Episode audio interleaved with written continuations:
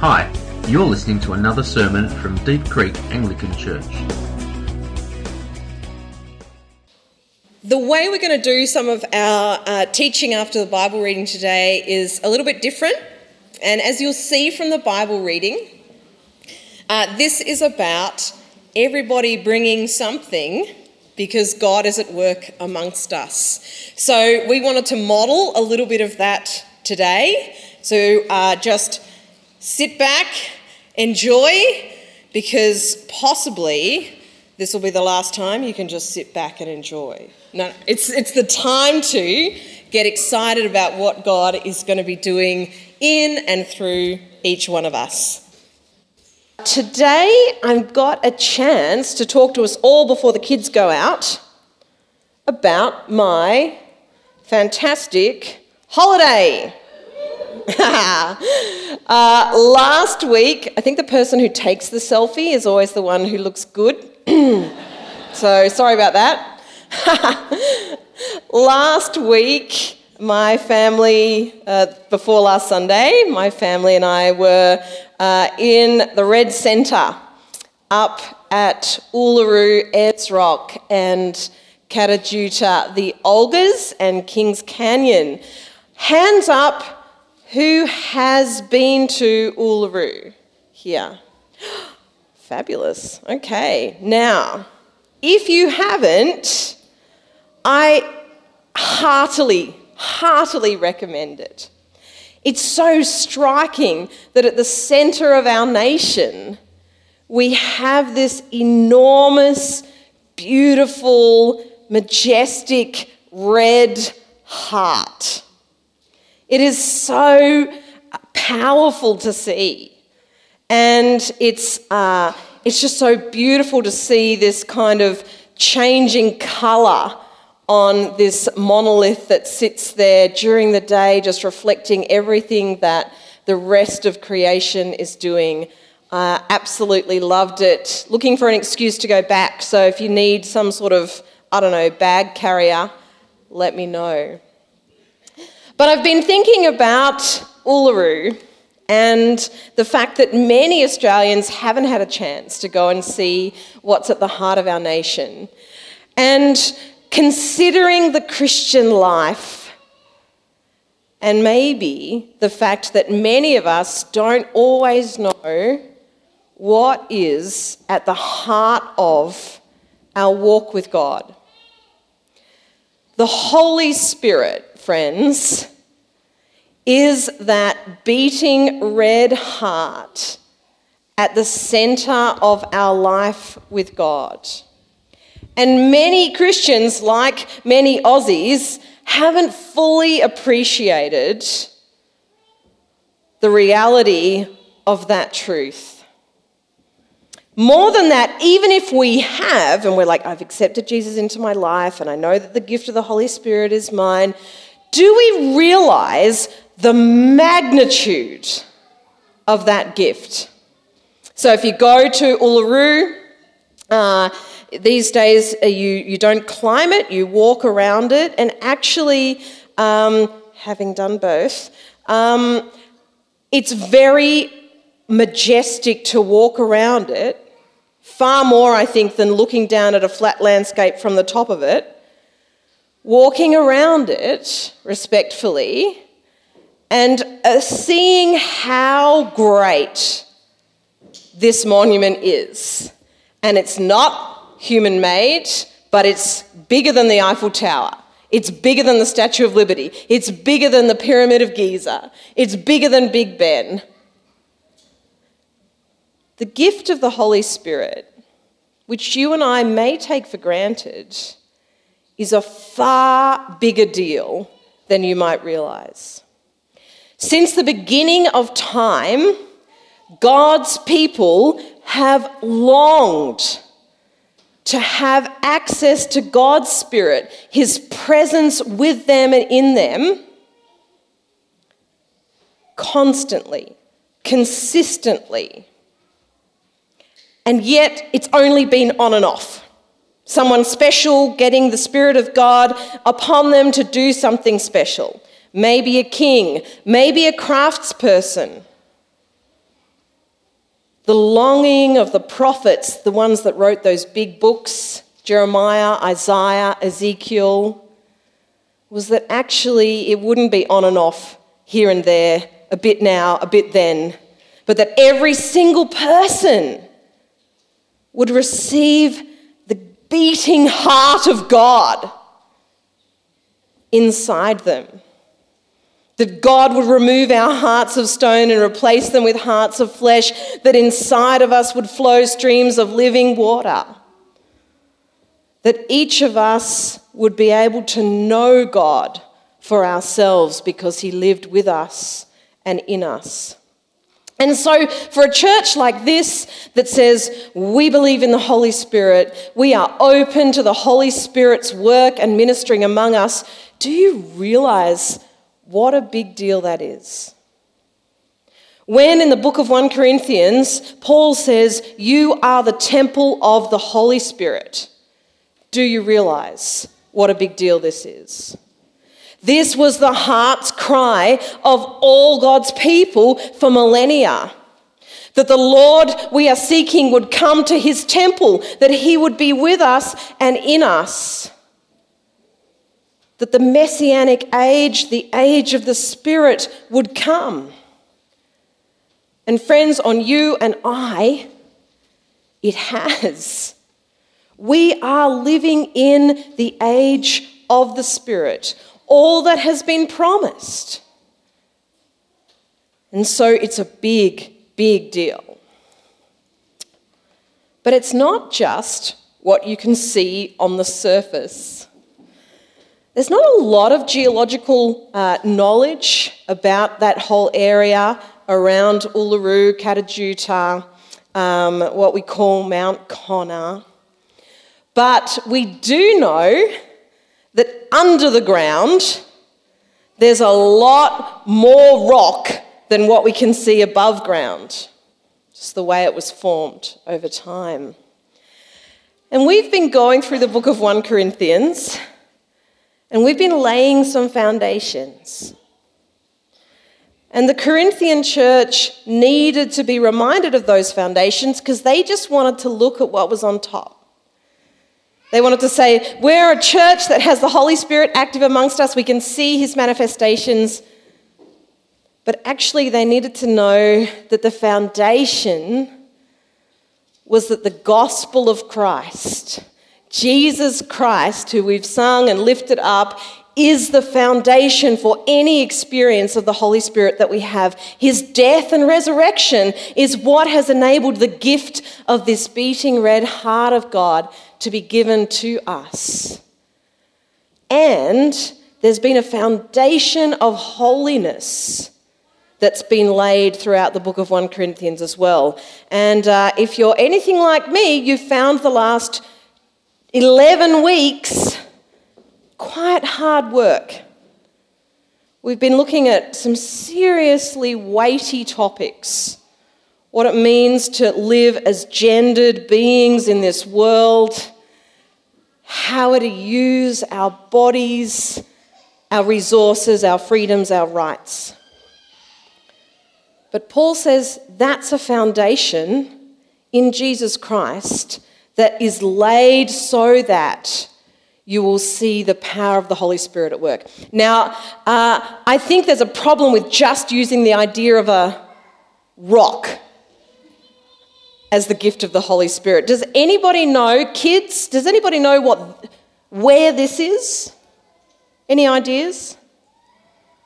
You can just call it out if you do. It is Niagara Falls, whoever that was. Well done. Uh, I haven't been there. Hands up who has been to Niagara Falls. Ah, really? Okay. So, Niagara Falls is beautiful, amazing, and it's a picture of power. The rock at the centre of Australia kind of sits there, but Niagara Falls, it moves. And you put a turbine next to it, it creates electricity, it changes things. The Holy Spirit is not simply something, a concept which is at the, heart of our Christian life. The Holy Spirit is the power of God. And the Holy Spirit is there to be active, to turn the turbines, if you like, of our ministry, of our families, of our witness to God in the world, and of our building each other up, as we're going to learn today. But the Holy Spirit is not an it, it's not a rock, it's not a waterfall. The Holy Spirit is a He. The Holy Spirit is a person. And the great thing about this, this is Rublev's icon of the Trinity, the visitors to Abraham. The great thing about the fact that the Holy Spirit is a person is that it means there's nothing to be afraid of in opening yourself up to more of the Holy Spirit. We're going to be talking about that today. You won't be washed away. You won't be crushed. You won't be left wondering, where am I? The Holy Spirit knows you and walks with you, and He is gentle as well as powerful. He is patient as well as exciting and unpredictable. He is good and He is God. So, we're going to learn more about Him after the kids go out to their program. I'm going to pray, and then uh, Emily's going to come up and tell us what the kids are doing today. Almighty God, we're excited that you are in the centre of all we long to be and do, and that in the gift of the Holy Spirit, you are at the centre of our lives. We pray for our children, and we know that the promise is for old and young, our children and our children's children, that the Holy Spirit would be poured out upon all people, that they would know you and say to each other, he is with us. Amen. Maybe you go to the gym. Maybe your kids are involved in sport. Uh, maybe you're involved in scouts. But often, when you go to a club, when you're part of a club, it's because you've got a shared interest and there's a lot about that club that's quite what we call homogenous. Same sort of people go to the same place because they're interested in the same things. Perhaps it's uh, model trains. Perhaps it's, I don't know, perhaps it's chocolate. I'm just going with something more closer to home. But the church is not like that. The church is meant to be filled with people who are almost entirely different and yet are unified not by a common interest, but by a common identity and a common centre Jesus Christ living with and in us by his Holy Spirit. There is unity, but there is certainly not uniformity. But in further contrast to a club, the church is not a place where we come to do the same things every week. now, you might be like, could have fooled me.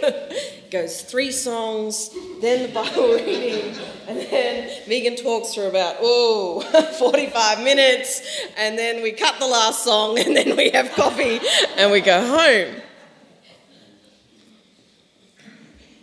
The church is supposed to be a place where we are responding Am I on, actually? I'm dead. Okay. I mean, I'm not dead, I'm alive. It's fine. Here we go. I don't need to use the other one, I'll just use this. the, the camera operator will be pleased that I just stay here. Welcome. The church is meant to be a place where we are actually responding to what God is wanting to do amongst us, in us, and in our community. And that might look different every week.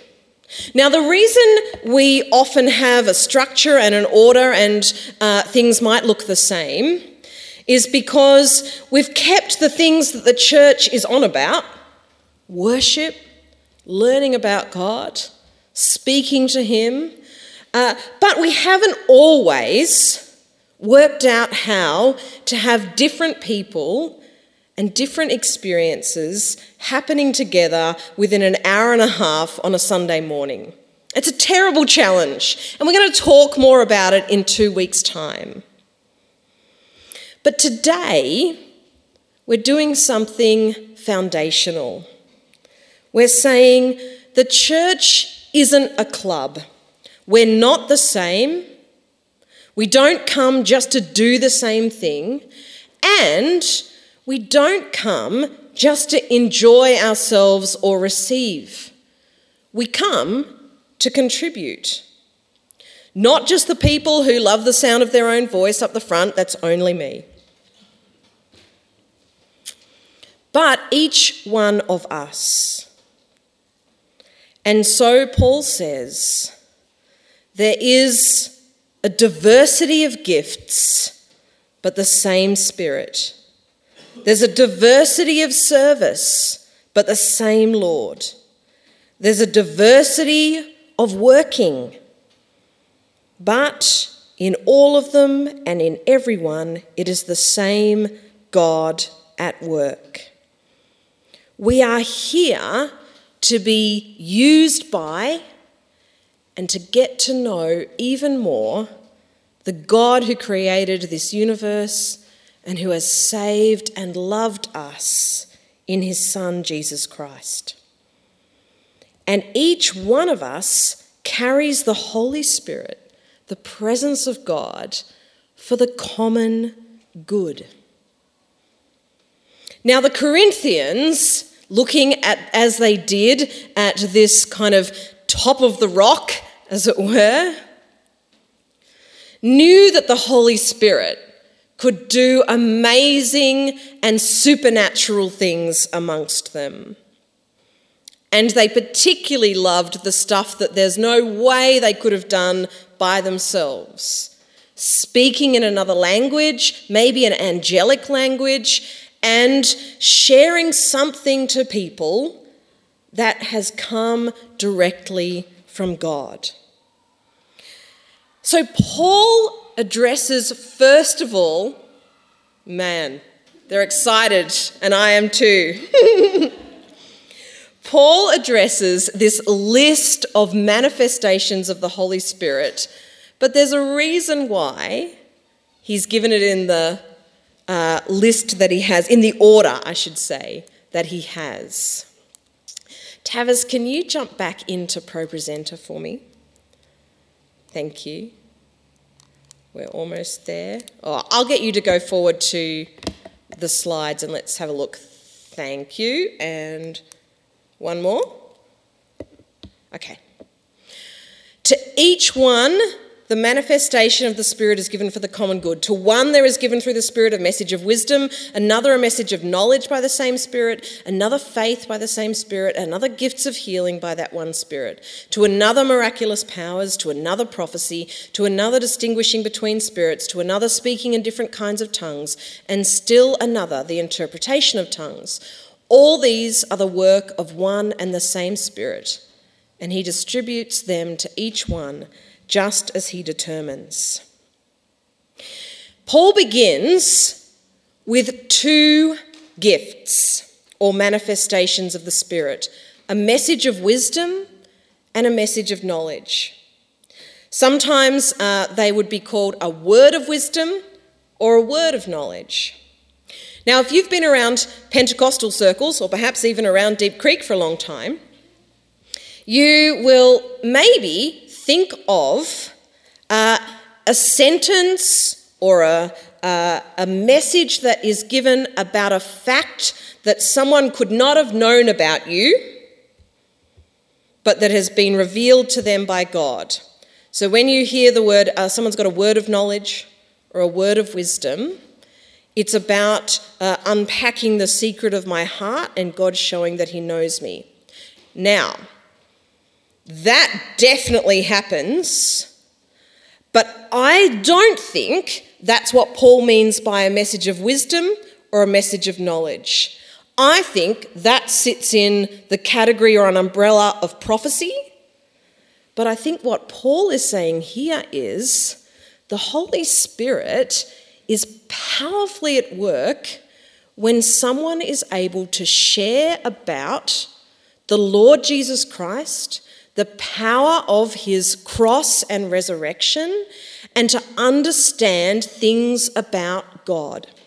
The reason why I say that is because of particularly uh, chapter 2 in 1 Corinthians, uh, that he says, no one can understand God's wisdom unless the Spirit reveals it to him or her.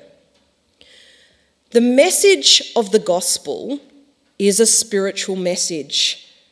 We cannot comprehend it on our own strength. And so, anyone that is sharing about the gospel and applying it to this gathering or to an individual I believe, is using that message of wisdom and message of knowledge. But I don't want you to hear me saying that those other things, God communicating about someone, don't happen.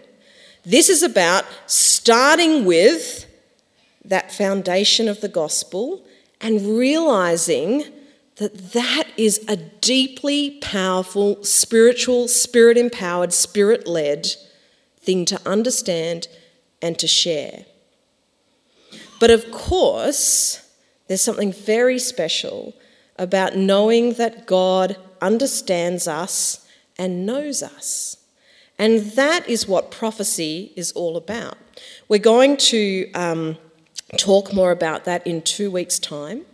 But I'd like to invite Laylee to come and share a really uh, gentle and introductory story, I think, about what prophecy has looked like in her life so far. Thanks, Laylee. Good morning, everyone. My name is Laylee, and I would like to share about the gifts that God has given to me. Since I became Christian, God, God has equipping me with different gifts. But one of the gifts that I believe God has given me is the gift of prophecy.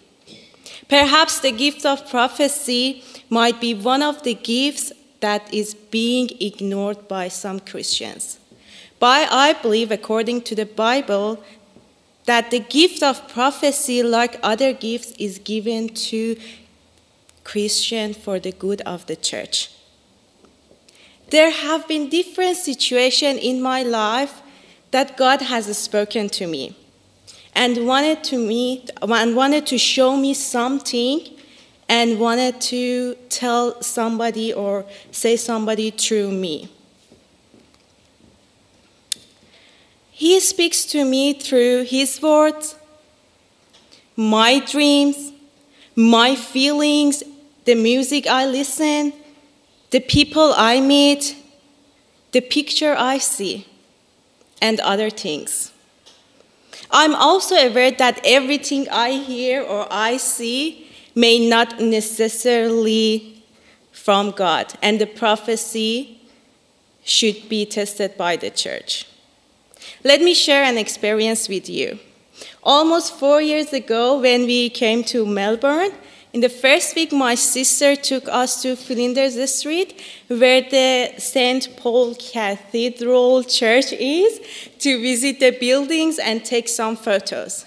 When I saw the cathedral, I was so impressed by the building, and I took so many photos and sent it to my friends. But at the same time, I had a strong feeling and confidence that this building is somehow, somehow connected to my life or my future ministry.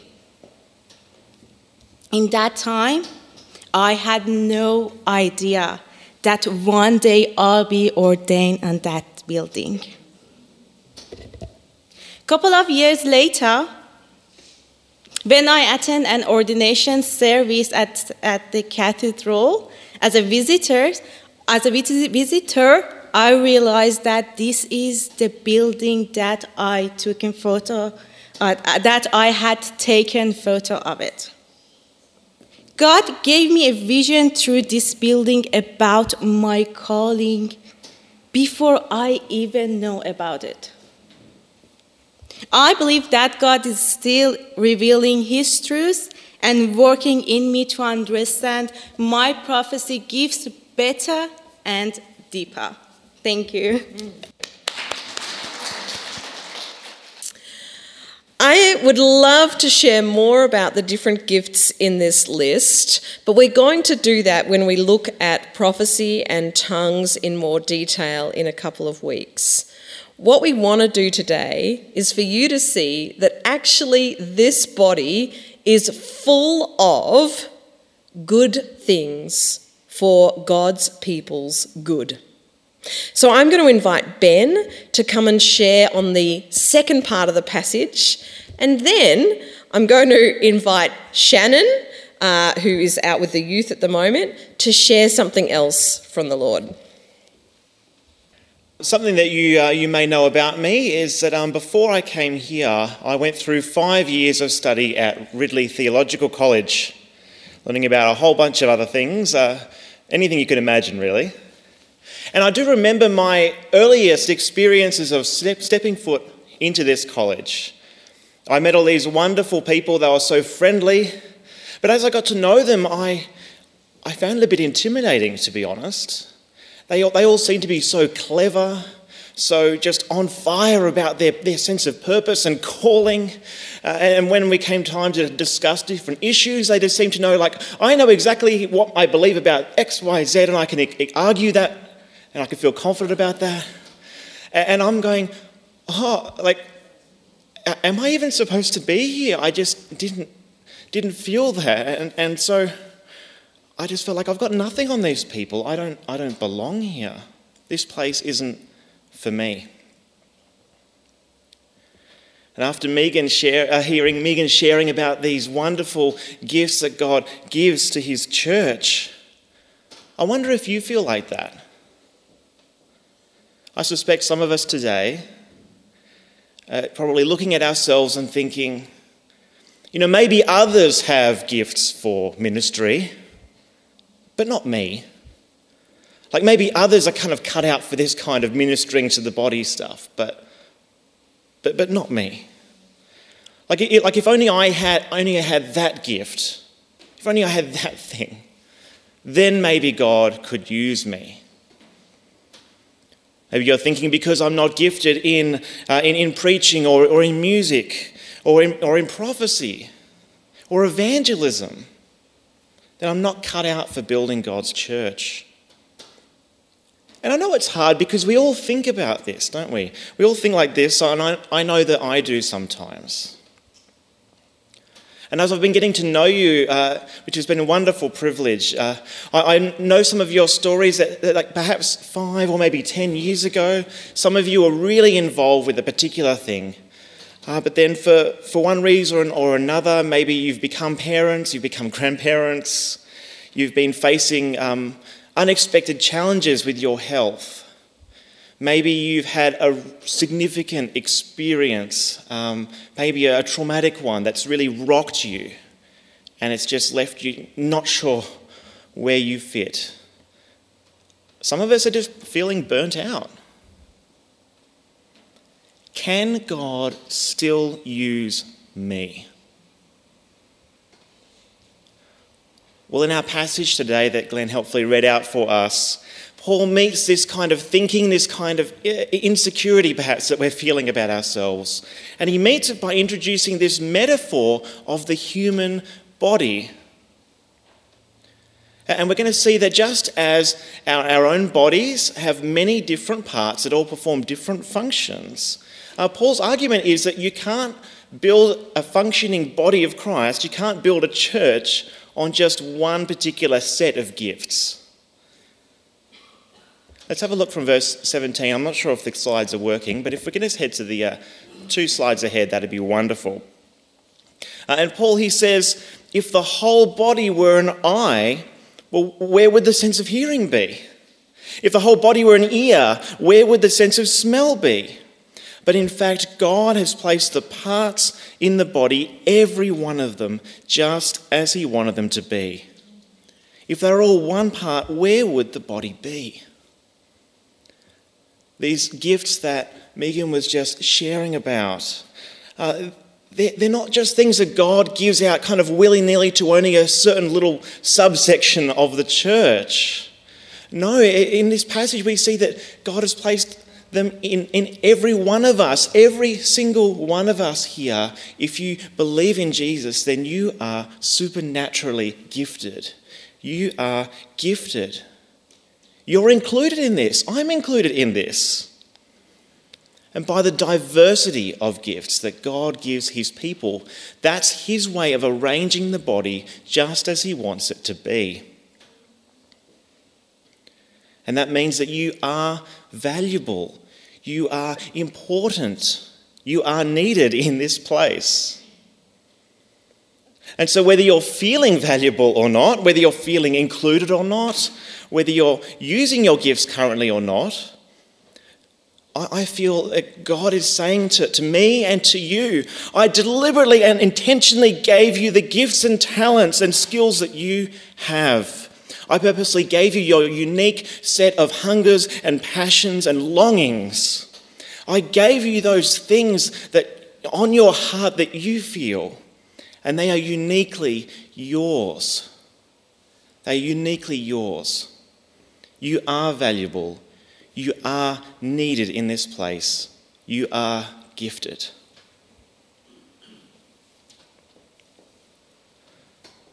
I heard a story a while back. If we can have the next slide, that'd be great.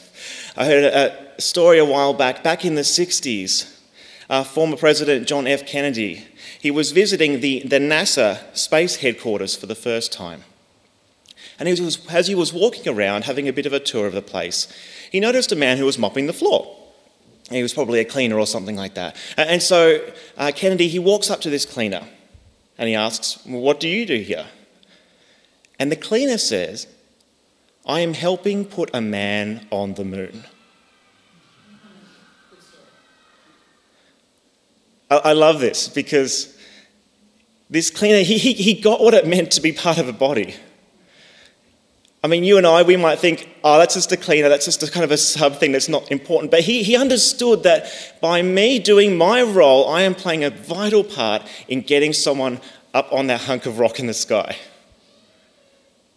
However weak, however uh, in, insecure you might be feeling, however limited or, that you might be feeling, we are all included in God's big purposes in this world.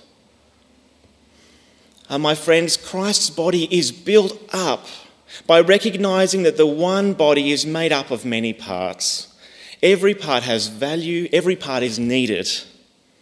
And so, if you are feeling limited or unsure about your place in this body, I want you to feel, we want you to feel valued and included. Because in Christ, that is exactly how God sees you. You are a great treasure in God's eyes. And because we are all included in this, because we are all gifted, we are all parts of this body, uh, Paul then moves on to, to challenge those of us who might um, consciously or maybe unconsciously be inclined to exclude others from participating in what happens here. I have a look at verses uh, 20 to 22 uh, with me. They'll be up on the screen, hopefully. 20 to 22. Uh, as it is, there are many parts, but one body. The eye cannot say to the hand, I don't need you, and the head cannot say to the feet, I don't need you. On the contrary, those parts of the body that seem to be weaker are indispensable. In my previous job, I used to meet with uni students. I was a Christian Union campus worker, and I would meet with university students as they were coming along and just working out what's all this God stuff.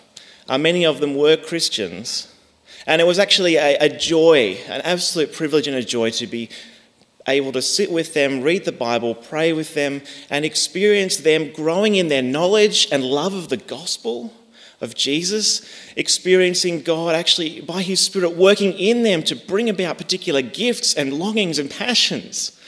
It was just so wonderful to see that. And yet, many of the larger churches that these Christians came from, they felt that they were unable to actually use these gifts because of the high caliber of gifting that was required to be serving in that church. You know, it's really tragic when churches can communicate in one way or another. We have enough people with the gifts that we need. We don't need you. And I am deeply sorry if that has been your experience here at Deep Creek in the past. Because we do need you. We are all part of the one body. And God wants us to be a place here where all members are equally valued and needed, where all gifts are encouraged and all gifts are used. And so that means that this church wouldn't be better if I wasn't part of it. It wouldn't be better if, if you weren't part of it, if you weren't part of it. And this church certainly wouldn't be better if everyone else was just like me. Each of us is gifted in different ways. And God wants this to be a place where every one of us feels empowered and free to exercise our gifts to one another in love. That's what makes the church better. That's how God builds his church through these gifts that he's given to us generously in the Spirit. And the great encouragement is that, that God hasn't left us to try and pursue this vision of unity by ourselves. He has given us His very self to do this. As you see up on the screen, it says, God has put the body together, giving greater honour to the parts that lacked it, so that there should be no division in the body, but that its parts should have equal concern for each other. If one part suffers, then every part suffers with it. If one part is honoured, every part rejoices with it. God has put this body together. He has put his church together with all of its diverse gifts and people, and by his Spirit, he reveals those areas which perhaps some of us might look, overlook as being insignificant. God places his body together just as he wants it, so that there will be no division in the body. This vision is also what sets uh, the church's idea of of diversity apart from something that we might see if we went to like a Centrelink waiting room. I don't know if you've been to a Centrelink waiting room recently. Uh, you, if you are, you probably would have been there for a while. And if you look around, you see this incredible diversity of people different backgrounds, different ethnicities, different ages, uh, men, women, children. Like you, you see an incredible diversity of people. And yet, there's no unity amongst them, except perhaps either they're all wanting to be seen each person is there for, for their own purposes. But in the church, we, we should expect to see this sort of diversity and even more. And yet, he also, as Megan said before, to, uh, the vision is that we will be so united together in our purpose and in our shared identity so that every victory that is experienced by the youngest child in our congregation would erupt into just a chorus of praise of everyone saying, How awesome is that? We get a little picture of this at the start of every month as we say happy birthday to the people in this body. We want to say, Congratulations, we want to rejoice with you.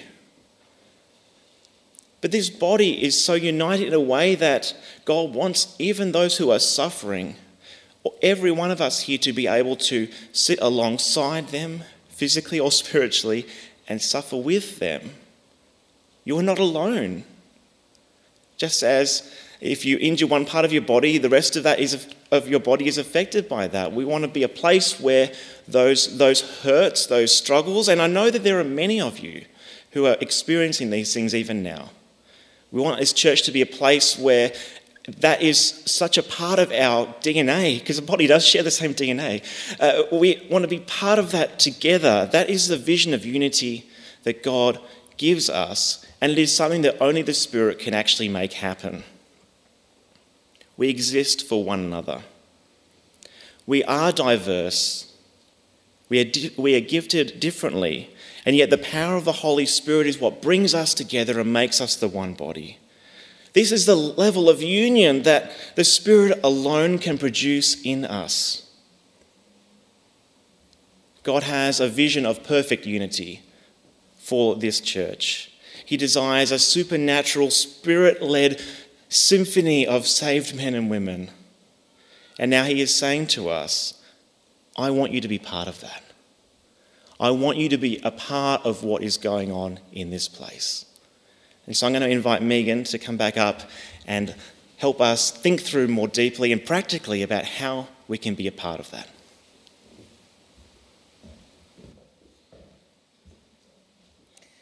There are many lists in the New Testament of gifts or manifestations of the Spirit. And my conviction is that none of them are exhaustive, but that God works how God wants to through anyone at any time. All he is asking for is our openness, our holiness, and our hunger. We're going to stand up in just a minute, and I'm going to ask you to be open and to see whether God might want to do something through you. But it's going to be easy. Uh, today, I want us to think about the way in which God brings gifts of healings. And it is plural in the text. I don't think this is a picture of one person who is a healer. I believe this is a picture of the way in which God works through one another to bring healings at different times so that the body is enabled and sustained, celebrates, and knows God's power. You might know that I have an autoimmune disease called rheumatoid arthritis. And uh, over many, many years, I have gone and received prayer, um, both in my own churches and uh, at other churches that kind of set aside times to do that sort of praying. And uh, if I didn't take my medication, I would see an escalation in my symptoms, even though I've had all that prayer. But I am absolutely confident that God has brought healings every time I have gone for prayer. When I was diagnosed uh, 12 years ago, my markers for the disease were off the charts. This should have been a very, very significant disease progression. And yet, I believe that God has brought healings at every time that I have received prayer to sustain me, to bring down inflammation, to keep the medicine working, to give me energy, to keep my spirits up. Whatever it is, I'm doing extremely well. And it's not just because of the medication, because I know and the doctors know that it doesn't hold you, that there's always a deterioration. So I actually trust that if we were to all stand now, and those of us, thank you, those of us who, and I, you don't, no one has to say what they need prayer for, but if you have a physical or mental or emotional sense of needing healing today, all I'm going to ask you to do is just put your hand up like that. And I'm going to ask, and even if you've got your hand up, I'm going to ask us just to look around and say, okay, that person has their hand up, that person has their hand up, okay. You can either stay where you are or if you feel comfortable, not everyone, you know, we've got new people, that's fine. If you do feel comfortable, you can move around and just stand near the person. If they feel comfortable, you can put your hand on them, don't have to. Um, otherwise, you can stay where you are and you can pray. God might particularly lead you to pray for one particular person who's got their hand up, and I think that's sometimes what the Holy Spirit does. Um, but I trust that right now, by the Holy Spirit, there will be gifts of healings. So let's pray. I'm going to um, pray for us. Let's just take a time of quiet. And I'm going to ask you if you know that this is you, that there's something in your body, something in your mind that you need healing for, please put up your hand.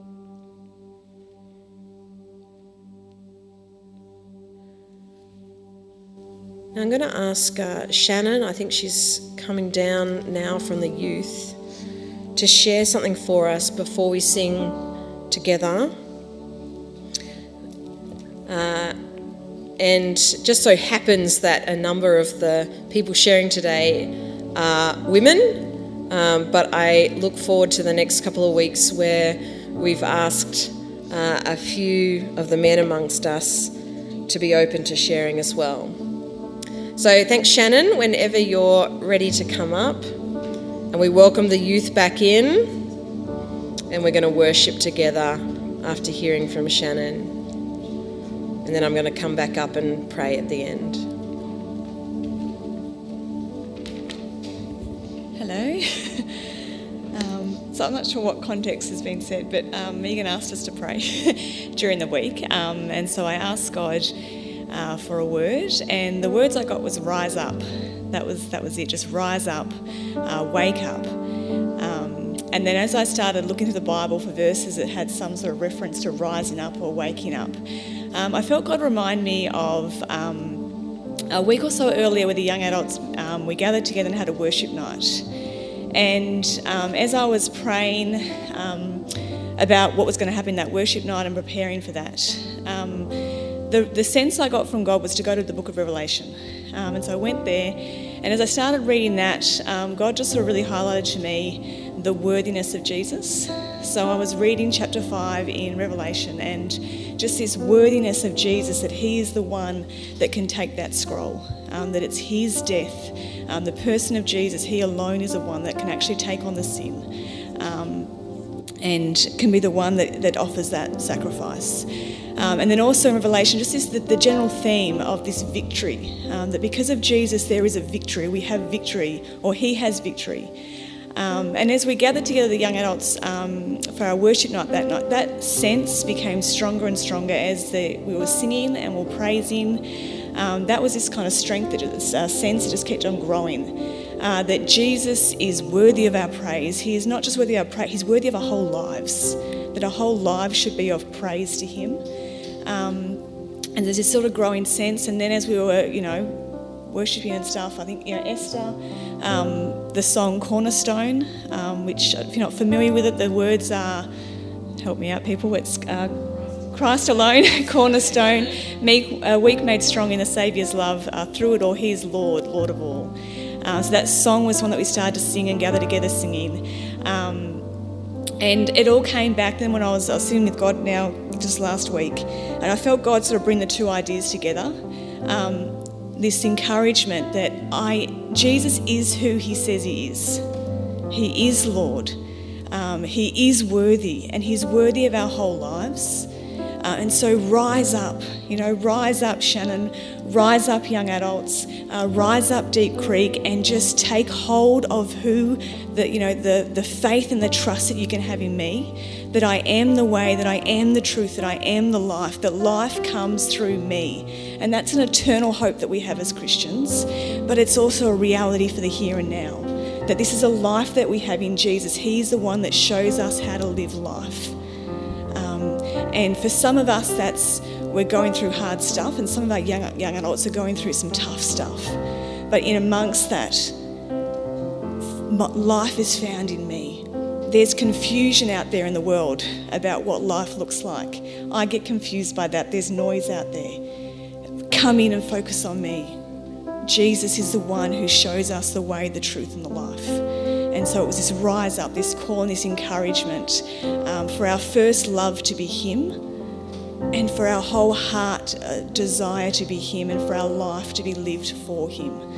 Um, and just, yeah, to submit that to Him because He is worthy, um, and we have this hope in the victory that He has. We then end the night with our young, with our worship night. Um, Beck got this word, this verse, and, and I had it opened actually to say the same verse. So it's kind of that nice confirmation when you get more than one person being told to read this out. but it was from Ephesians, um, and it's chapter 1, 15. Uh, for this reason, ever since I heard about your faith in the Lord Jesus Christ and your love for all the saints, I have not stopped giving thanks for you. Sorry, that's not really relevant. um, okay, this is part. I keep asking that the God of our Lord Jesus Christ, the glorious Father, may give you the spirit of wisdom and revelation, so that you may know him better. I pray also that the eyes of your heart may be enlightened in order that you may know the hope to which he has called you, the riches of his glorious inheritance in the saints, and his incomparably great power for us who believe.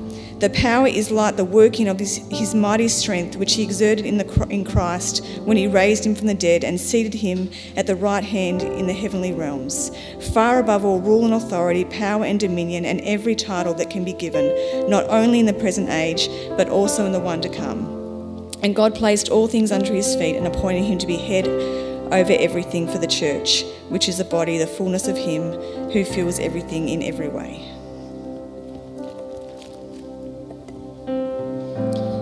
Well, I think God's trying to speak to us this morning, church. I think that's pretty clear. Um, as Ben was talking, I was reminded of when um, I felt God called Dan and I to Kenya, actually, 12, 13 years ago.